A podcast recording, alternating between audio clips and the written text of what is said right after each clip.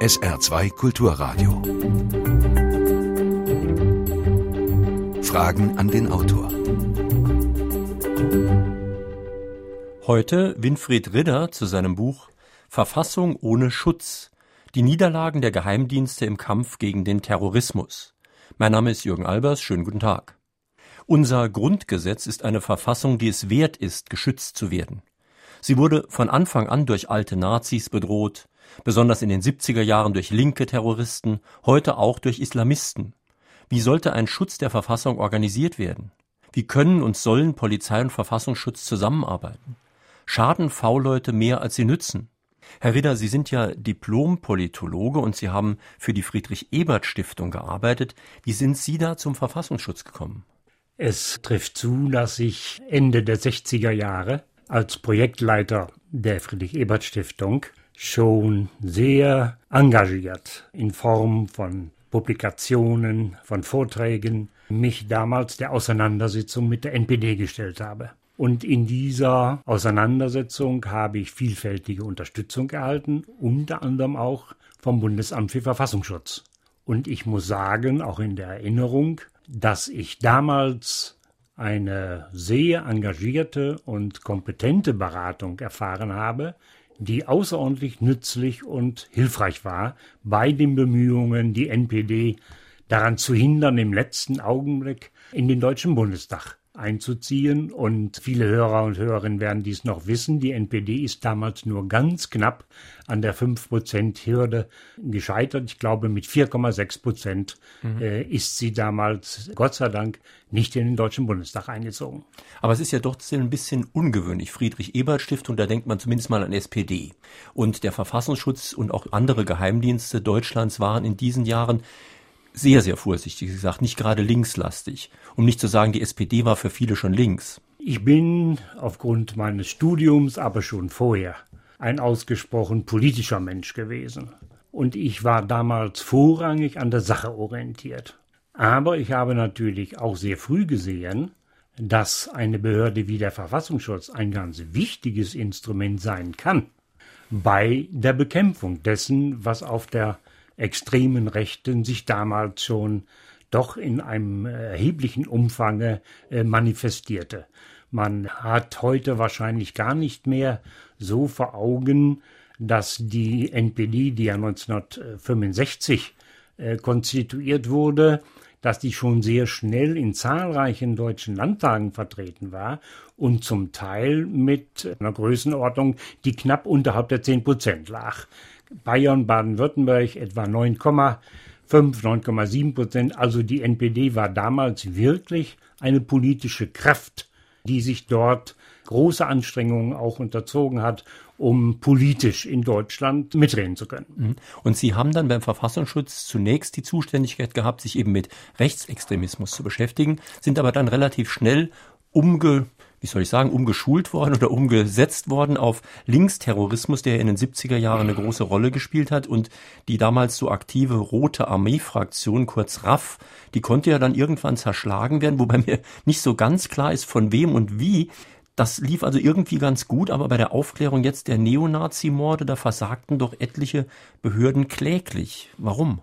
Also zunächst würde ich doch Ihre Kernthese in Zweifel ziehen, äh, dass die RAF von den staatlichen Behörden, von der Repressionsseite her zerschlagen worden ist.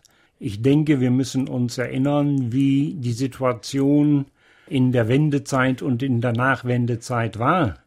Und äh, die Tatsache, dass der Wettkampf der Systeme, dass der in dieser Phase entschieden worden ist, die Niederlage des real existierenden Kommunismus war ein Tatbestand, der natürlich auch seine wichtigen Konsequenzen hatte für die RAF und für den Widerstand, für den antiimperialistischen Widerstand, wie sie sich selbst nannten und verstanden. Also es war die globale politische Entwicklung mit den Rückwirkungen auf den innerdeutschen, wenn Sie so wollen, Widerstandsbereich im linken Spektrum, Dort ist es zu einer großen Verunsicherung gekommen, zu großer, zu einer großen Destabilisierung. Und das hat seine Rückwirkung auf die RAF gehabt. Und äh, wenn Sie sich insbesondere die letzten Erklärungen der letzten aktiven RAF-Mitglieder ansehen, vor allen Dingen Birgit Hogefeld, sie hat darauf verwiesen, dass es nicht der Verfassungsschutz war, der damals sie besiegt hat, weil es ihm gelungen war, eine menschliche Quelle an den Kommandobereich der RAF sondern dass es die desolate Verfassung, die desolate politische Situation war, in dem Bereich, den Sie Widerstand genannt haben, mhm. der letztlich dazu geführt hat, dass die RAF Anfang der Jahre, Anfang der 90er Jahre in diese tiefe Krise geraten ist. Wir werden das noch vertiefen im Laufe der Sendung. Ich möchte jetzt noch kurz über den sogenannten nationalsozialistischen Untergrund sprechen.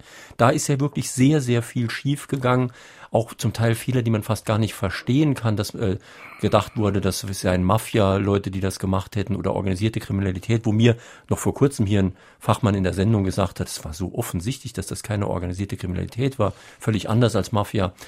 Wieso hat man da so versagt?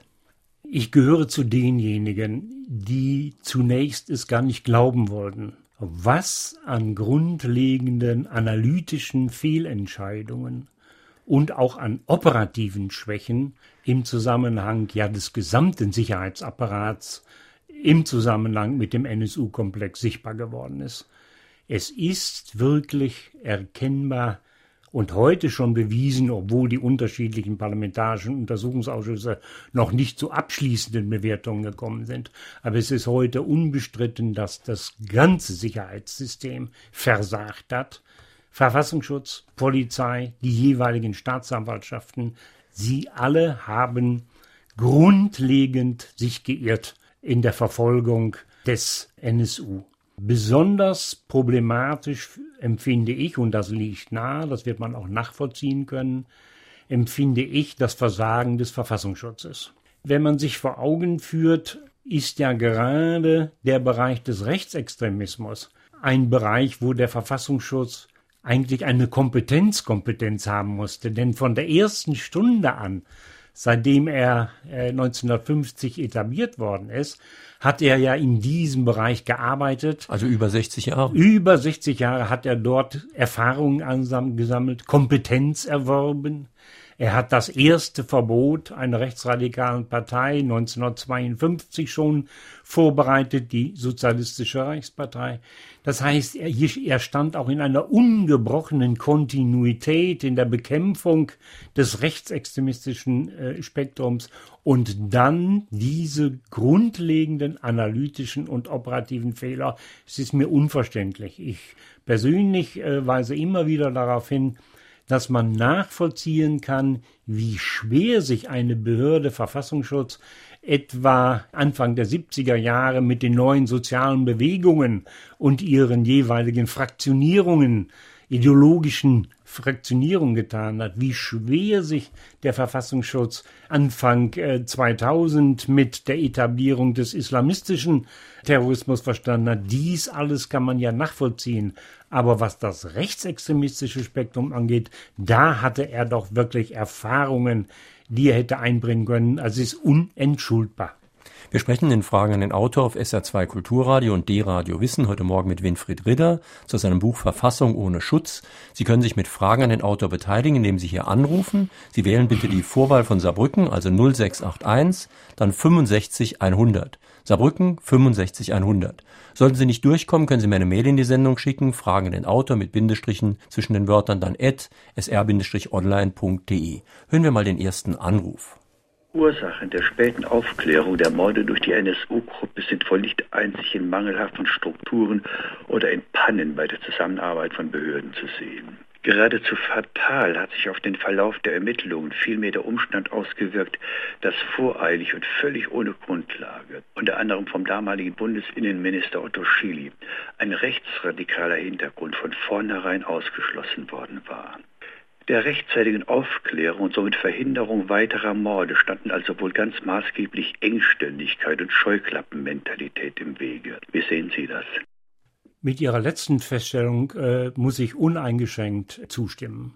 Es ist nicht nachvollziehbar, dass der gesamte Sicherheitsapparat bis etwa 2005, 2006 sich ausschließlich auf die sogenannte organisierte Kriminalität festgelegt hat als äh, dem entscheidenden und einzigen Erklärungs- und äh, Motivationshintergrund.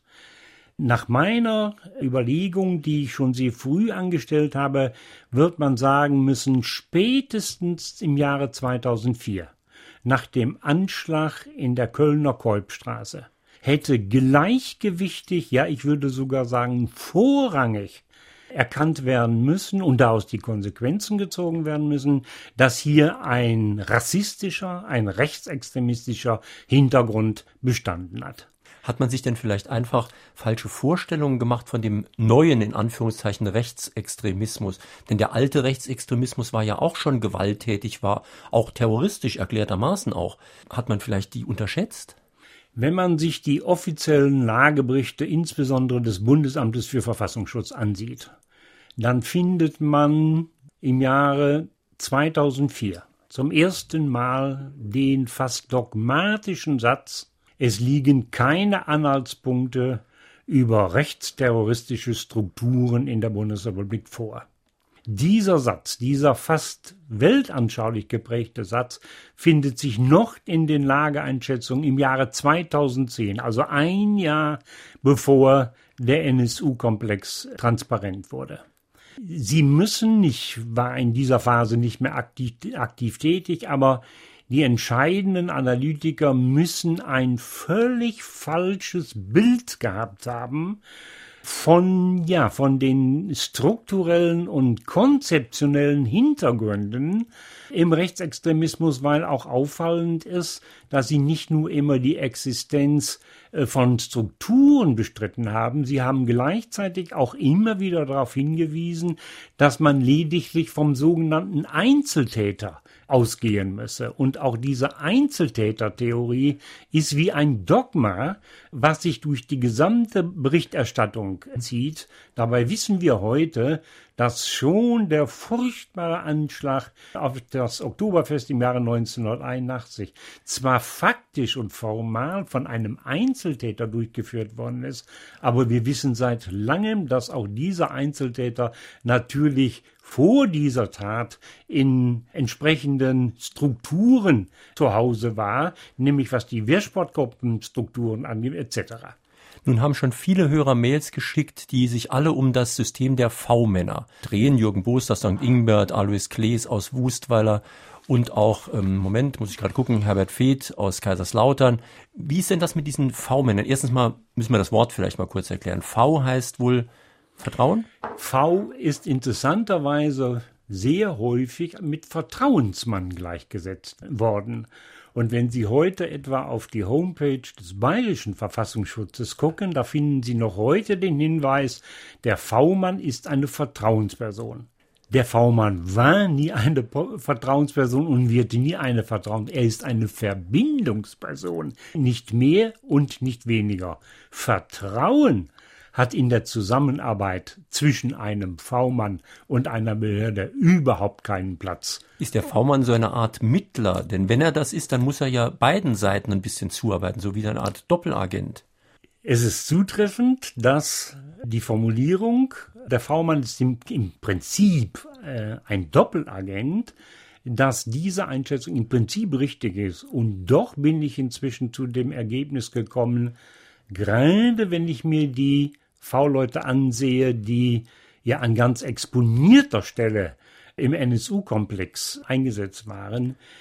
Ich sage es mal etwas zynisch, wenn der Staat Glück hat, dann waren es Doppelagenten. Das heißt, sie trugen wirklich auf zwei Schultern. Das heißt, sie standen auch auf der Seite des Staates, wenn auch nur auf der Hälfte.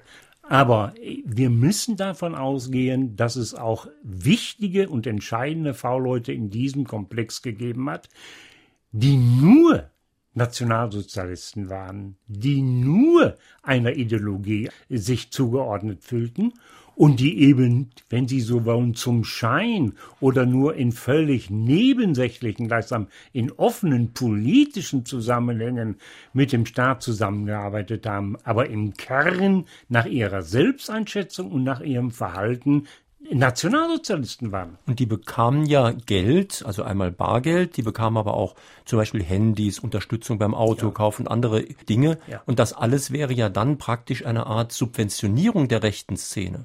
Ja, ich habe natürlich aufgrund meiner langjährigen Tätigkeit im linken Terrorismus auch eine entsprechende Erfahrungen mit den dort eingesetzten Vorleuten. Nur was wenige wissen, wenn ich mal zurückblicke, die 40 Jahre in dem Bereich des linken Terrorismus, ich glaube, wir kommen vielleicht auf eine Handvoll von wirklich qualifizierten V-Leuten, die damals eingesetzt worden sind.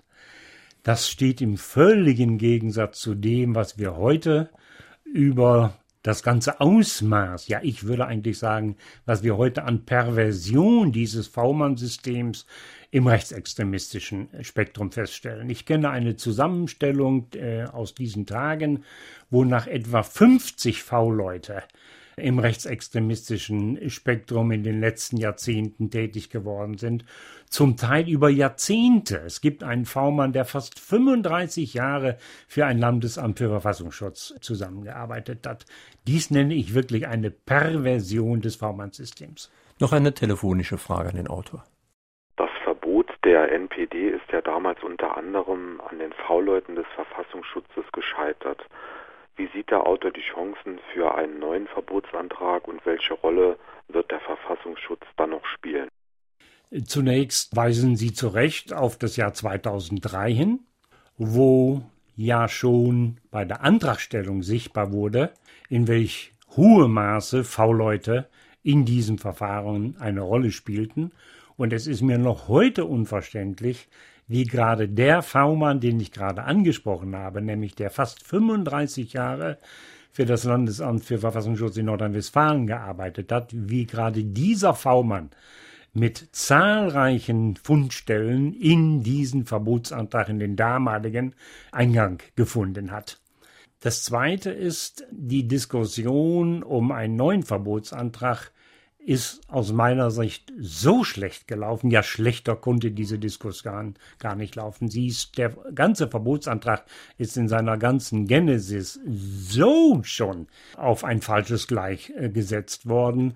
Und es sind so viel Irritationen äh, entstanden, bis hin zu dem Tatbestand, dass die Bundesregierung als Verfassungsorgan diesem Antrag des Bundesrates nicht beitritt. Also ich persönlich habe heute eine große Skepsis, ob dieses Verbot ich sage einmal, nach diesem Vorlauf wirklich noch eine, eine reale und realistische Perspektive hat. Nur ich will an meiner grundsätzlichen Position keinen Zweifel lassen.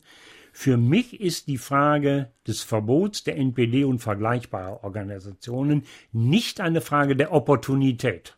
Es ist nicht die Frage, ob eine ernsthafte Bedrohung vorliegt, ob der Grundsatz der Verhältnismäßigkeit hier zu brücken etc., sondern für mich gilt das, was in der Verfassung steht und da steht eindeutig, dass Parteien, die nach den Zielen und Verhalten ihrer Mitglieder nicht verfassungskonform sind, äh, zu verbieten sind. Mhm. Äh, dies ist meine Grundsatzposition. Sie haben eben schon verschiedene Gruppen ein bisschen ansatzweise verglichen. Wenn man jemanden bekämpfen will, muss man ihn ja erstmal verstehen. Und dazu muss man natürlich auch verstehen, dass die verschiedenen Gruppen, die verschiedenen Gegner unserer Verfassung sehr verschieden sind. Ich habe selbst große Schwierigkeiten, mich mit einem islamischen Selbstmordattentäter so weit auch nur einzulassen, dass ich ihn verstehen kann. Und der Linksterrorismus war auch wieder anders, selbst als der Rechtsterrorismus heute.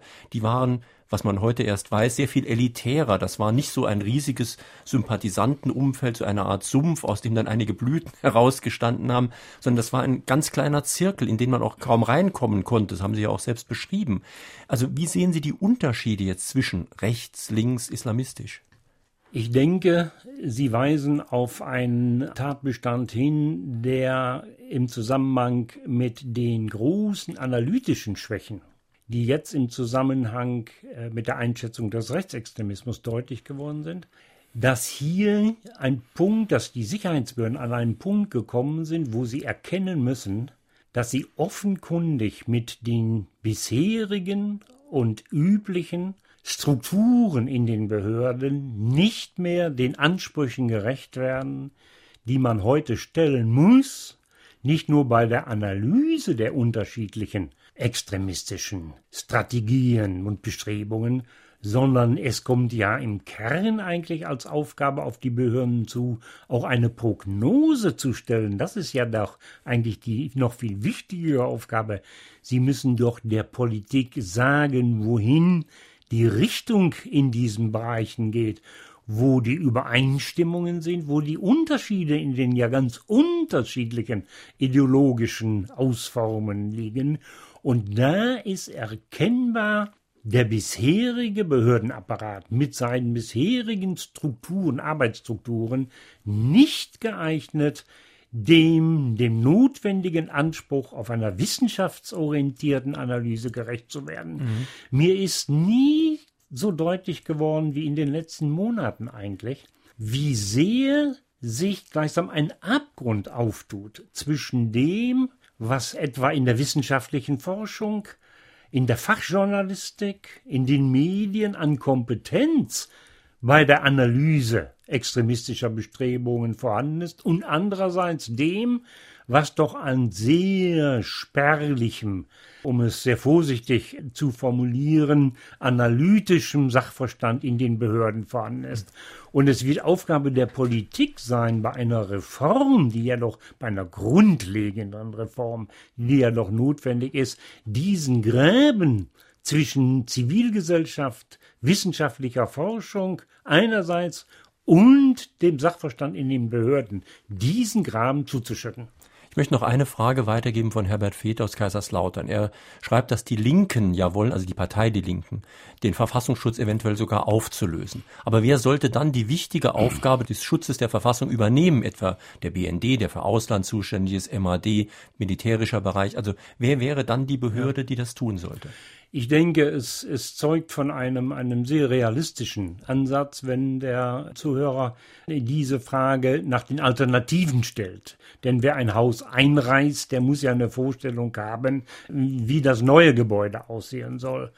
Und da denke ich, ist die, ist die auch etwas dogmatische äh, Formel, die ganz links entwickelt worden ist, abschaffen, ist als Antwort doch etwas zu wenig.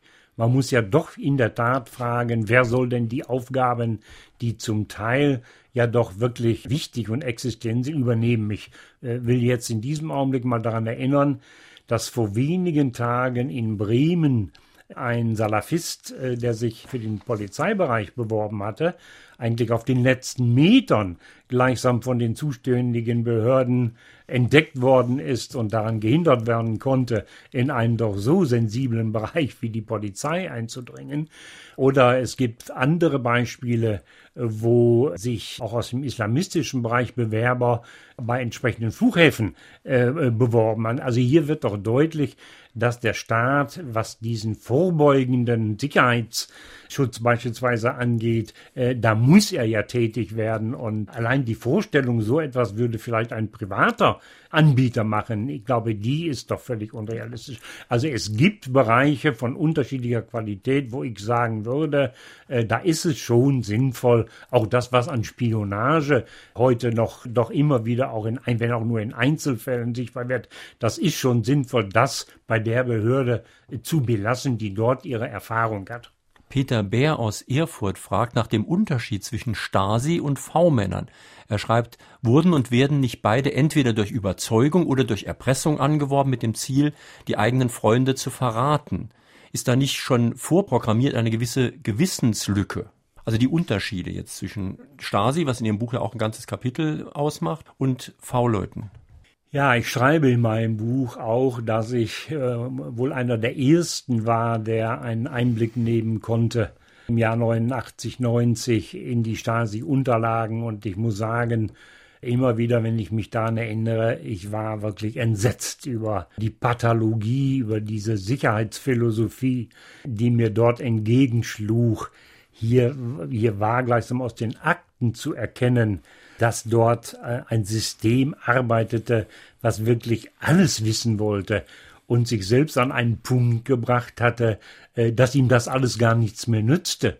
Äh, ich bringe auch diesen ganz interessanten Satz, glaube ich, oder dieses Fazit, was einige gezogen haben, die Stasi wusste alles, aber es hat ihnen nichts genützt in der DDR und in den westlichen Systemen wussten die Geheimdienste nichts, aber sie waren der Sieger im Wettkampf der Systeme. Das fasst, glaube ich, sehr gut zusammen, wie die unterschiedlichen Betrachtungsweise waren. Sie hören Fragen an den Autor auf SR2 Kulturradio oder D-Radio Wissen. Es ist jetzt 11.30 Uhr und wir hören noch eine telefonische Frage. Warum brauchen wir denn eigentlich einen Verfassungsschutz, der ohnehin dem Bundesinnenministerium unterstellt ist? Zur Frage der NSU hat der Verfassungsschutz doch total versagt. In der Schweiz beispielsweise gibt es keine eigene Verfassungsschutzbehörde. Das Schweizer Strafgesetzbuch enthält Bestimmungen betreffend den Staatsschutz und die Menschen in der Schweiz fühlen sich sicher. Für mein Dafürhalten gab es neben dem israelischen Geheimdienst nur einen Verfassungsschutz, der wirksam funktionierte, die Stasi in der DDR. Ich glaube nicht, dass wir das wollen. Wie denkt der Autor darüber? Äh, ich finde, die Zuspitzung, äh, die Sie vornehmen, ist durchaus hilfreich. Und ich bin auch durchaus offen. Ich bin wirklich für eine ergebnisoffene Bestandsaufnahme, was die gesamte Sicherheitsarchitektur angeht. Ich sage nicht, dass wir auf je, um jeden Preis äh, den Verfassungsschutz erhalten müssen. Er muss wirklich auch nach dieser, nach diesem grundlegenden Versagen steht seine Existenz zu Recht auf dem Spiel. Und er muss seine Existenz nachweisen mit Leistung und durch nichts anderes. Es reicht nicht, dahin zu gehen und mit einer Formel wie es muss das Vertrauen zurückgewonnen werden. Das ist nicht, äh, das ist nicht, das ist keine Strategie, mhm. sondern er muss durch Leistung zeigen, dass er wirklich den Kernherausforderungen im Bereich innere Sicherheit und mhm. die sehe ich allerdings, das muss ich ehrlich sagen. Es gibt, wenn man den Befund ernst nimmt im Bereich innere Sicherheit, jeden Tag stehen wir potenziell vor einer grundlegenden sicherheitskritischen Herausforderung. Mhm. Niemand kann sagen, ob nicht in diesem Augenblick ein Sprengstoffanschlag wie auf dem Bonner Bahnhof mhm. versucht wird oder wie auch immer. Also die, die äh, reale Gefahr ist da und wir müssen uns nur fragen, wie sieht die Sicherheitsarchitektur insgesamt aus und hat der Verfassungsschutz hier eine notwendige Rolle? Mhm. Und ich bin offen also für die grundlegenden Zweifel, die sich dort gebildet haben. Sie haben das vorhin schon angedeutet, dass es vielleicht ein merkwürdiges Ungleichgewicht gibt. Einerseits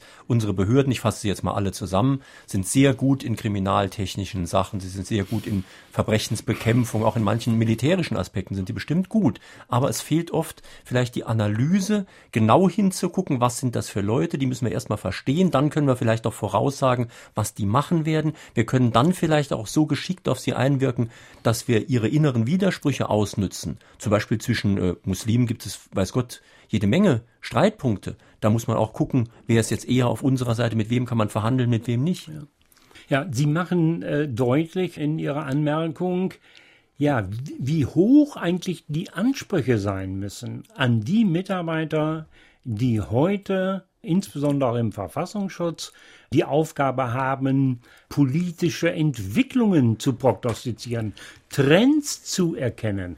Ich gehe sogar äh, so weit, dass man heute nicht nur, äh, wie es in den ersten Reformüberlegungen im Bundesamt für Verfassungsschutz heißt, dass man auch Quereinsteiger Querdenker gleichsam äh, eine, zunehmend eine äh, höhere Rolle beimessen wird. Nein, es wird darauf ankommen, ganz bestimmte wissenschaftliche Disziplinen, die heute im Sicherheitsapparat überhaupt nicht vorhanden sind, eine wichtige Rolle zu geben. Also wir brauchen natürlich einen Konfliktforscher und Friedensforscher. Ja, ich denke, auch die Zukunftsforschung wird sich äh, entwickeln müssen. Äh, auch für den Bereich innere Sicherheit muss sich öffnen. Mhm. Und was dort an wissenschaftlicher äh, Expertise das sich entwickelt, das muss in die Behörden hinein. Ich will das mal auf den Punkt bringen. Die Behörden müssen weniger Behörden sein und dafür mehr Institut werden. Wissenschaftliches Institut. Nicht nur, aber auch. Ja, guten Morgen. Ich möchte den Autor fragen, ob es bei der Bekämpfung des Rechtsradikalismus oder des äh, Radikalismus überhaupt nicht vielleicht so gehandhabt wird wie bei der Bekämpfung der Drogenkriminalität. Das heißt, die Polizei schnappt irgendwo irgendwann einen kleinen Fisch, sage ich jetzt mal, und der wird dann, um die Sache sich einfach zu machen, einfach als V-Mann engagiert. Das heißt als Zuträger und ja, dann wird das so gehandhabt. Und die Erfolge, die schreibt sich dann die Polizei respektive der Verfassungsschutz zu, die sich einstellen auf ihre Fahnen. Also wie gesagt, ich möchte den Autor fragen, ob ich da vielleicht gar nicht so falsch liege mit meiner Meinung. Ich denke, Sie sprechen einen Punkt an, den ich als ersten Schritt auch empfehlen würde. Also wenn Politik sich nicht dazu entscheiden, nicht dazu durchringen kann, auf den traditionellen V-Mann zu verzichten, dann denke ich, wäre es ein erster Schritt, dass man die Tätigkeit eines V-Manns zeitlich deutlich verkürzt und deutlich begrenzt, dass man gleichsam projektorientiert arbeitet, wie Sie es gerade auch andeutet, dass man in einem bestimmten Fallkomplex ihm einen V-Mann einsetzt für eine kurze Zeit, um ein bestimmtes Ziel zu erreichen und dann schaltet man diesen V-Mann ab, dann trennt man sich wieder von ihm. Und die Alternative zu dem V-Mann wäre ja der verdeckte Ermittler, ja. das heißt der Polizeiprofi, der in einer Rolle schlüpft. Ja, äh, ich entwickle ja, entwickle in meinem Buch, wenn auch zum Schluss und unzureichend und nicht voll ausformuliert, doch ein Reformkonzept, was zwar von vielen als radikal empfunden wird, von dem ich aber glaube, dass es eigentlich ein ganz realistisches Konzept ist. Ich sage nämlich erstens an die Stelle dieses traditionellen V-Manns, der ein Extremist war und ein Extremist ist und immer bleiben wird. An diese Stelle soll der sogenannte verdeckte Ermittler treten, den die Polizei insbesondere im Bereich der organisierten Kriminalität ja schon über Jahrzehnte und mit Erfolg, der äh, Zuhörer hat gerade schon ein Beispiel genannt, einsetzt und mit Erfolg auch in der Zukunft einsetzen wird. Der verdeckte Ermittler ist eben ja aber auch ein hauptamtlicher Mitarbeiter. Der steht nun wirklich äh, äh, auf der zweifelsfrei auf der Seite des Staates. Der bringt die entsprechenden Voraussetzungen mit aufgrund seiner polizeilichen Ausbildung. Der kann ganz anders geführt werden im Rahmen der zuständigen äh, Bereiche in der, in der Polizei. Dessen Einsatz ist auch sehr stark begleitet durch den Staatsanwalt und durch den Richter. Also alles Dinge, wo man sagt, hier wird ein hohes Maß an Rechtsstaatlichkeit auch mit eingeführt. Deswegen ist der verdeckte Ermittler für mich die Alternative. Ich idealisiere den verdeckten Ermittler nicht. Auch das ist, äh, das muss man sich vor Augen führen, ein Konzept, was äh, seine Risiken hat. Denn es sind häufig junge Beamte, die voll legendiert, voll legendiert. Das heißt, die brauchen eine Geschichte. Ja, so ist es, so ist es. Und gerade die Legende ist so unendlich wichtig, denn an der Legende zeigt sich, ob ein V-Mann oder verdeckter Ermittler wirklich eine Perspektive hat. Sie muss wirklich sicher sein. Und es kommt auch darauf an, wo man ihn überhaupt einsetzen kann, denn Sie schreiben in Ihrem Buch ja, dass diese ganz kleinen, gewaltbereiten Gruppen ja. wie die RAF in ihren ja. besten Zeiten und so weiter eigentlich von außen gar nicht zu unterwandern sind. So ist es. Der Befund, der Befund von ja, fast 40 Jahren Terrorismus im linken Bereich, bezogen auf die Rote Armee-Fraktion, die Bewegung 2. Juni, die revolutionären Zellen, ist eindeutig so, dass Gruppen, Kleinstgruppen, die selbst gleichsam nach nachrichtendienstlichen Prinzipien arbeiten, die ihre Kommunikation kodieren, die ausschließlich in illegalen Strukturen sich, sich bewegen, etc. Eine solche Gruppe ist faktisch nicht zu penetrieren, wie es im Fachjargon heißt. Das muss man einfach wissen. Es ist in einem Falle gelungen, das war Anfang der 90er Jahre und das war ein großer Erfolg eines ganz kleinen Landesamtes, nämlich des Landesamtes hier in der Nähe aus Rheinland-Pfalz. Dem Landesamt ist es gelungen, einen klassischen V-Mann an den Kommandobereich der RAF damals heranzuführen, mit Erfolg. Und dennoch, Bad Kleinen, viele werden sich erinnern, 1993, in diesem Jahre fast 20 Jahre her, ist im Ergebnis auch ein großes Debakel gewesen. Viele werden sich daran erinnern, mit vielen Rücktritten und mit riesigen Problemen, die damals deutlich geworden sind. Ich habe eigentlich nur eine Bemerkung. Der Autor wundert sich, dass der Verfassungsschutz so arglos mit den Rechten umgeht. Mich wundert das nicht mehr. Mich hat eine Schauspielerin, Rosemarie Gerstenberg, Mitte der 60er Jahre darauf aufmerksam gemacht, dass der Verfassungsschutz gegründet wurde mit Gestapo-Leuten. Die kannte sie nämlich. Und das habe ich bei der Wehrmachtsausstellungseröffnung hier dem Vertreter des Verfassungsschutzes aus Köln gesagt und der hat mir das auch bestätigt. Das wollte ich nur sagen. Also so harmlos ist der Verfassungsschutz in meinen Augen nicht. Sie weisen zu Recht auf die historische Komponente hin, die ich äh, nicht unterschlagen will. Es ich zitiere nur kurz aus Ihrem Buch, um das zu unterstützen. Sie schreiben über den BND. Ja. Bis in die 70er Jahre hatte der BND einen Personalkörper, der aus alten Kameraden, ehemaligen Soldaten und konservativen Zivilisten bestand.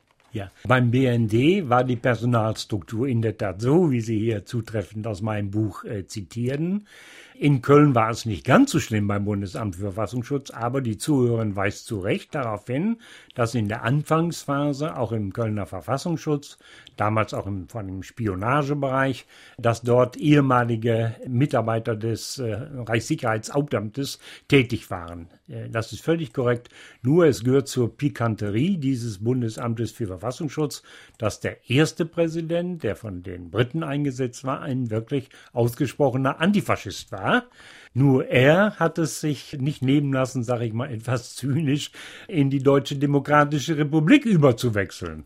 Also Sie sehen, dieses Bundesamt für Verfassungsschutz hat schon in der Anfangsphase auch äh, seine besonderen, ich sage einmal, Episoden. Mhm. Äh, das macht natürlich muss. misstrauisch, also auch in unserem Internetdiskussionsforum, unserem Blog ist schon eine Frage eingegangen mit dem alten Spruch auf dem rechten Auge blind und ja. ähnliches wird auch hier von Bruno Schahn zum Beispiel angedeutet. Mhm. Ich würde es gerne, gerne diesen Begriff, den der hier zu Recht auch äh, eingeführt wird, auf dem rechten Auge blind, den würde ich gerne etwas präzisieren und schärfen. Ich will das mal tun mit den Worten eines Abteilungsleiters, der im Untersuchungsausschuss in Berlin erklärt hat, das, entsprechende Abteilungsleiter der Abteilung Rechtsextremismus, uns fehlte die Zielstrebigkeit. Ich würde hinzufügen, es fehlte der Biss, es fehlt die Leidenschaft.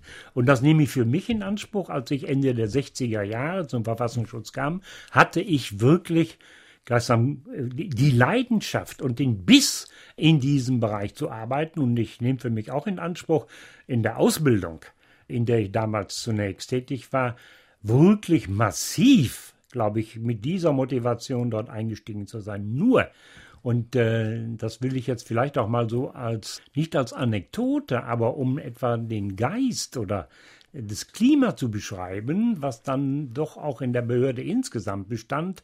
Eines Tages sprach mich der damals zuständige Abteilungsleiter an und sagte, Ritter, sagen Sie mal, Sie machen ja so viel Stunden nach dem Rechtsextremismus. Was machen Sie denn da eigentlich? Da ist doch eigentlich gar nichts mehr los.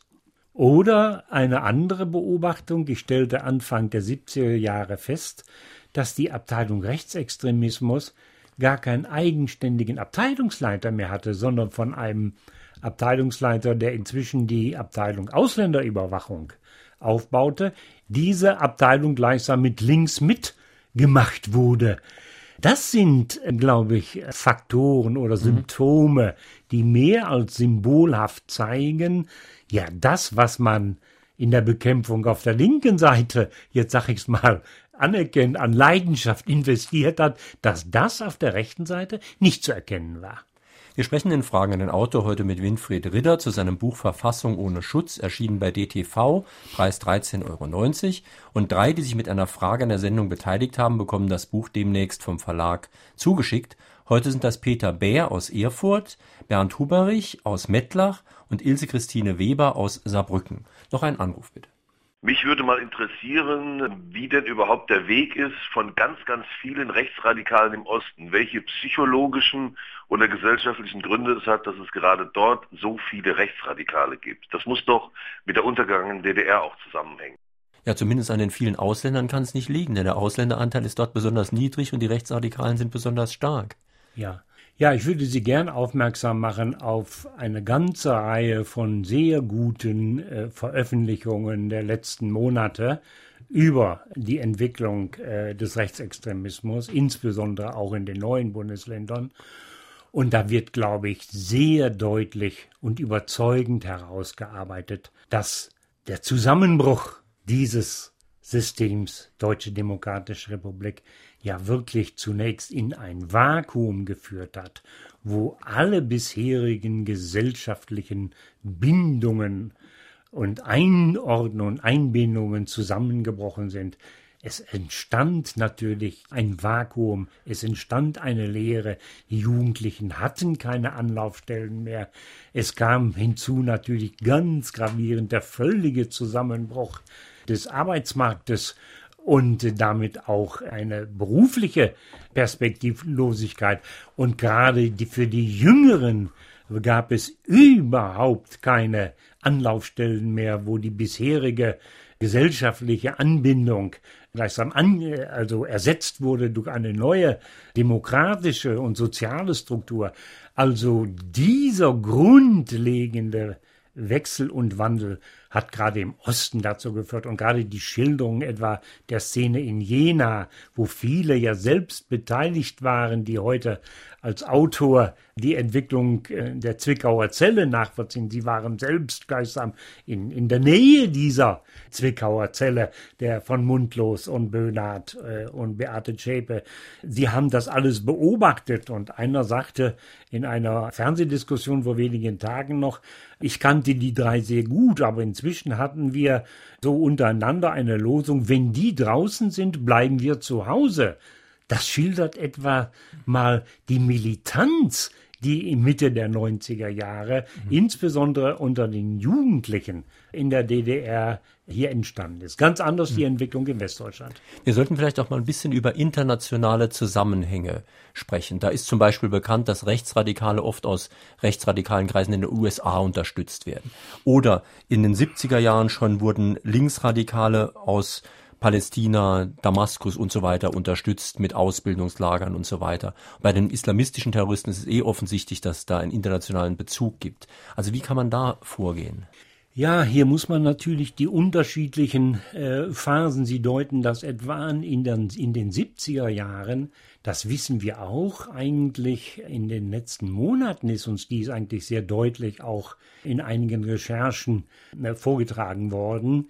Hat es nicht nur eine ganz enge Verbindung gegeben zwischen den Mitgliedern linker terroristischer Gruppierungen und den entsprechenden palästinensischen Gruppen ursprünglich mit der PLO, aber im Zusammenhang mit der Demokratisierung und der Öffnung der PLO, äh, dann später mit der PFLP-SC, also einer Splittergruppe, äh, einer dogmatischen Splittergruppe, die aber zu einem engen Bündnispartner für die RAF wurde und etwa die mhm. Entführung der Landshut flankiert hat und unterstützt hat. Ja, aber gleichzeitig ist in dieser Phase in den 70er Jahren auch auf dem rechten Spektrum sind wichtige Figuren in die palästinensischen Zusammenhänge gegangen und haben dort ebenfalls kooperiert, dort eine Ausbildung gemacht. Schon im Umfeld äh, des Anschlages auf die Olympischen Spiele 1972 in München hat es Verbindungen gegeben zu einzelnen Personen aus dem rechtsextremistischen Spektrum. Also diese Zusammenhänge, die werden ja in den letzten Monaten auch auf der rechten Seite sehr viel deutlicher. Das wusste man aber damals eben nicht. Also man hat ja lange diesen Paten der deutschen Guerilla gar nicht gekannt, der dann später, glaube ich, vom israelischen Geheimdienst mit belgischen Pralinen vergiftet wurde. Ja. Ähm, das wusste man damals noch nicht. Sie bringen ein Beispiel, wozu ich auch in meinem Buch mich äußere. Ich nenne ihn den Vorgänger von Bin Laden. Das war Wadi Haddad, genannt Abu Hani, der politische Führer dieser palästinensischen Splittergruppe PFLP-SC, Special Command. Der hat insbesondere in der Phase 1977 der Offensive der RAF war er ein ganz wichtiger Pate der Roten Armee-Fraktion. Er hat, als die Entführung der Landshut hier auf dem Höhepunkt gleichsam war, hat er mit Brigitte Hohnhaupt, mit äh, Peter Jürgen Bog in Bagdad zusammengesessen und hat überlegt, wie können sie der RAF flankierend hier äh, zur Seite stehen und wie können sie den Druck erhöhen auf die damalige Regierung unter Helmut Schmidt.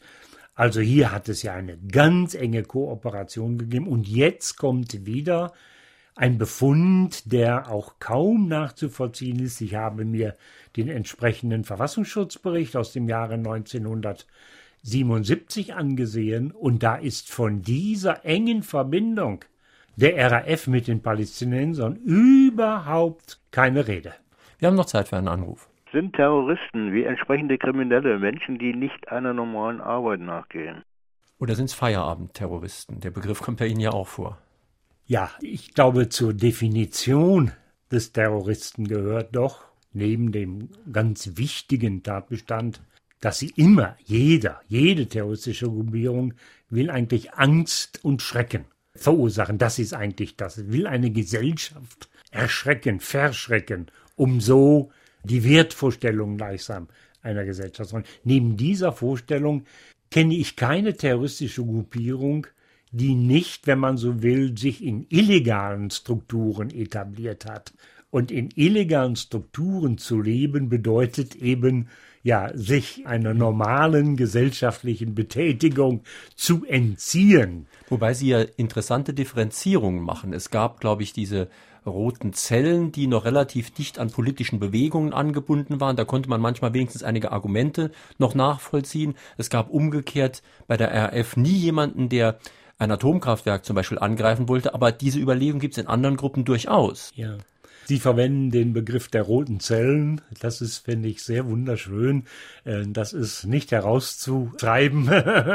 es waren die revolutionären Zellen damals schon und auch heute, die neben der RAF die doch sehr wichtige terroristische Gruppierung war. Ich muss sagen, anerkennen, wenn ich das mal so formulieren darf, die revolutionären Zellen, darauf weisen Sie mit Ihrem Hinweis auch zu Recht hin, hatten eigentlich ein politisches Konzept, was wenigstens den Versuch machte, an konkreten und aktuellen gesellschaftspolitischen Konfliktbereichen und Konfliktwäldern anzuknüpfen.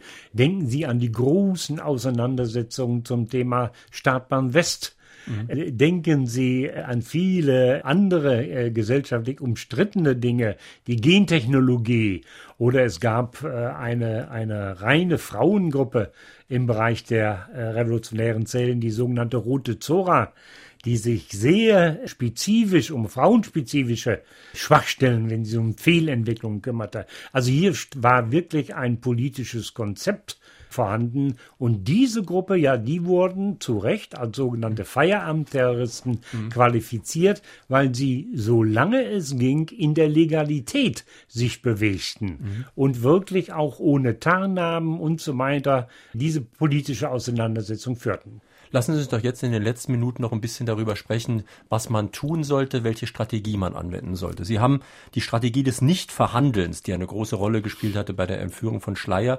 Die Frage ist natürlich immer, wie weit muss, soll man Stärke zeigen? Wie weit soll man mit Leuten reden? Ich erinnere nur daran, dass auch bei der deutschen Ostpolitik genau das eine der Kontroversen war. Darf man mhm. mit denen da drüben reden, Wandel durch Annäherung, oder muss man Härte ja. zeigen?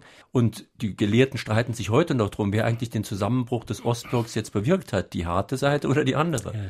Also ich nehme für mich in Anspruch, in diesem Buch eigentlich als einer der ersten, ja, ich sage einmal, äh, mutig genug zu sein, um die Linie, die Helmut Schmidt mit seinem Krisenstab im Jahre 1977 äh, im deutschen Herbst verfolgt hat, um diese Linie zumindest in Zweifel zu ziehen.